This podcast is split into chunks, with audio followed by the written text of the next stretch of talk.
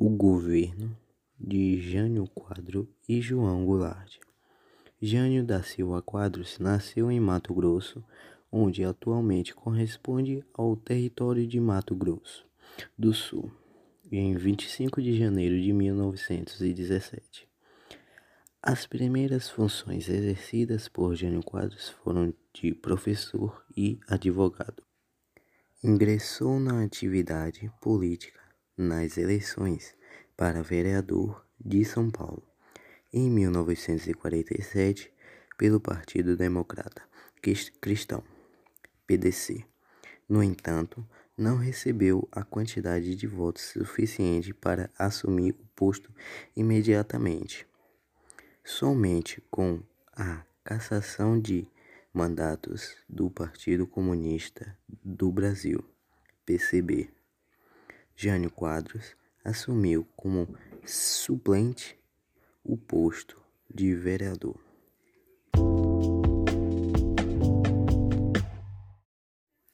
A carreira política de Jânio Quadros, desde o princípio, já defendia a moralização do serviço público e o combate à corrupção. Assim, em 1950, Jânio tornou-se deputado estadual e em 1953 foi eleito prefeito de São Paulo. Como prefeito, uma das principais iniciativas foi a admissão em massa de funcionários públicos. E em 1955 foi eleito governador do estado de São Paulo e aproximou a gestão estadual à presidência da República de Café Filho, possibilitando a recuperação econômica do Estado.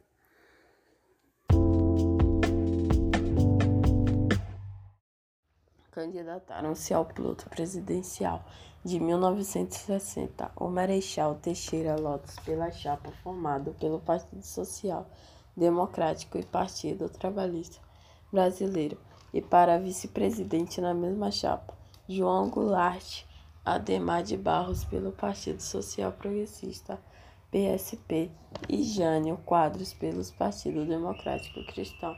E Constituição de 1946 previa que as candidaturas de presidentes e vice-presidentes do país concorriam de forma independente. O governo de Jânio Quadros foi marcado por por contradição de presidentes. Desse modo, os candidatos James Quadro e João Goulart foram eleitos para o cargo, mesmo pertencendo a chapas distintas. Os candidatos tomaram posse em 31 de janeiro de 1961. A renúncia de Jânio Quadros causou crise sucessória, pois os ministros militares se opõem à posse de João Goulart.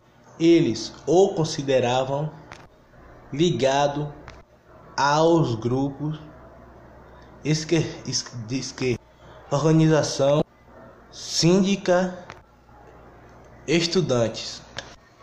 Por exemplo, ele tinha receio do poder que teria com o apoio que a bancada do PTB no Congresso lhe daria. A reforma de base incluíam medidas reforma agrária, mesmo que limitada a determinada a determinados latigúndios improdutivos, reforma tributária os ricos, os ricos pagariam mais impostos, reforma eleitoral, concedendo de, o direito de voto aos analfabetos, nacionalização progressiva das indústrias e dos bancos, controle de remessa de lucro para, para o exterior, assim como a entrada do capital estrangeiro no país. João Goulart, para presidente do Conselho de Ministros, foi eleito pela Câmara dos Deputados Tancredo Neves no dia 5 de setembro. Jango tomou posse de, do cargo num clima de intensa agitação política com grande apoio popular. João Goulart convocou um plebiscito para 6 de janeiro de 1963 para decidir se o sistema parlamentista seria ou não mantido no Brasil. O resultado indicou que a população queria que o Brasil voltasse ao presidencialismo. Isto significava que Goulart voltaria a ter poderes totais que ele havia predito em 1961. Houve grande tensão durante o governo de João Goulart.